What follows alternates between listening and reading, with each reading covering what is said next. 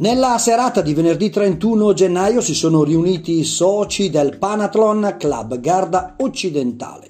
In questa prima riunione del 2020 l'occasione per presentare i nuovi soci e per eleggere il consiglio che presiederà il club per il biennio 2020 e 2021. Alla presidenza riconfermato l'avvocato Fabrizio Segala.